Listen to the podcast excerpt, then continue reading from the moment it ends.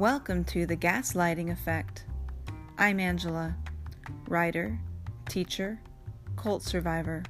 After decades of being silenced, I'm finally finding my voice.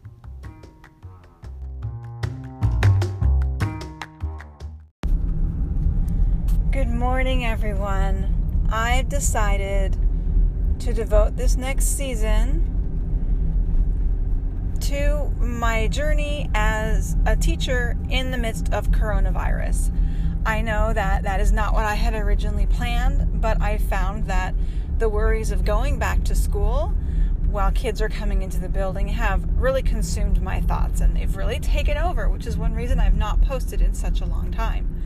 So, this is going to be kind of an online journey where I tell you guys the stories of what it's like as a teacher and parent right now in the middle of coronavirus.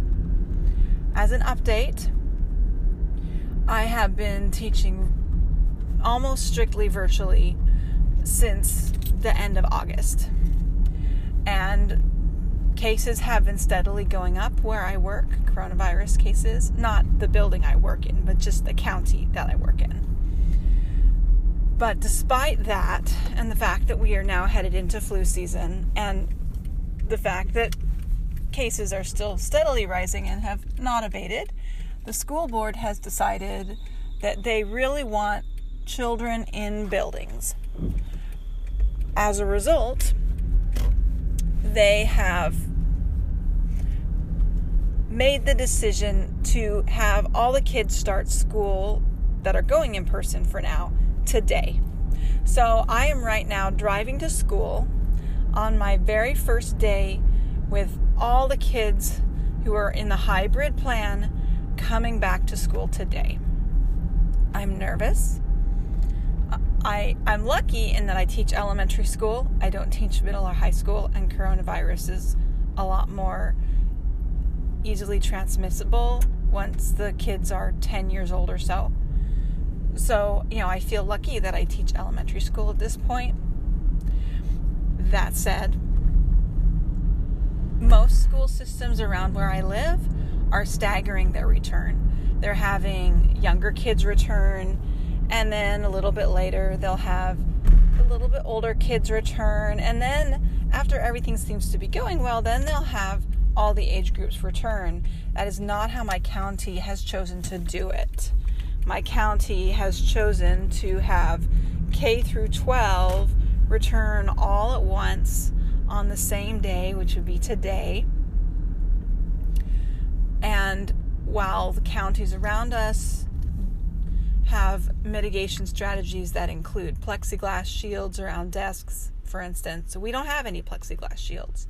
So, you know, we, there's one county to the north of us where they are providing their teachers with properly fitted N95 masks to protect them. My county's not doing that.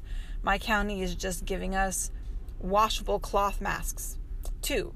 And we're expected to keep those clean and wear those. But if you've read any of the research, you know that those cloth masks are only so effective. They're better at protecting the people that you're speaking with and the people that you're teaching, and not, they don't really do much to protect you unlike the N95s or the KN95s. This county I live in, just to give you a general idea, I know I usually try and stay away from politics, but that's kind of unavoidable with this particular topic. This county, 55% of the people that live in this county voted for Trump. And I guess 40% voted for Biden. So it's a pretty conservative red part of the county. And a lot of the people that are screaming, open schools, open schools, are the same ones who told us coronavirus would be gone, that it would miraculously disappear after the election. As if anybody wants a deadly virus in their country harming people. Like, nobody does. And that's not a political thing, that's just reality. And it sucks. Okay? Um, I digress. My whole goal for this school year is to survive. And by survive, I don't just mean not get sick, although that is my primary goal. I really don't want to get sick. I like I really really don't.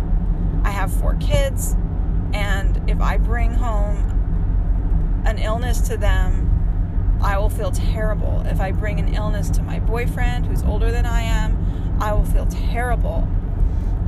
But I only have so much control over that. So when I say survive, I mean one, survive in terms of don't die and don't get hospitalized, and two, survive in terms of being able to get through this school year and try and make sure the students are well, try and make sure that the students are healthy and that they're okay, and do what I can to protect them. So, to sum up, I am driving to work this morning. I'm nervous, and that's probably natural given the circumstances. Because we're returning, the, the children are returning to the building, not all of them because there was a virtual option for those who wanted to stay virtual. And thankfully, the class sizes will be small.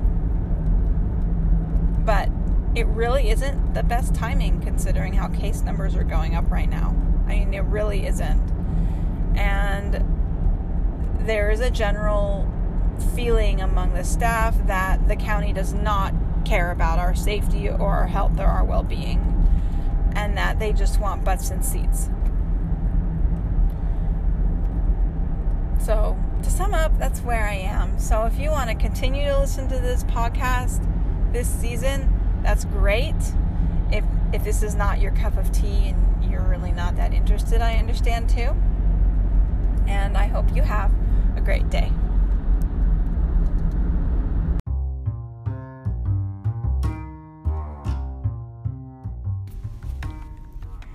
If you enjoyed this episode, consider joining me on the Facebook page called Spotlight on Spiritual Abuse. You can message me there or post. And remember to always trust your instincts. Don't let others tell you how to think.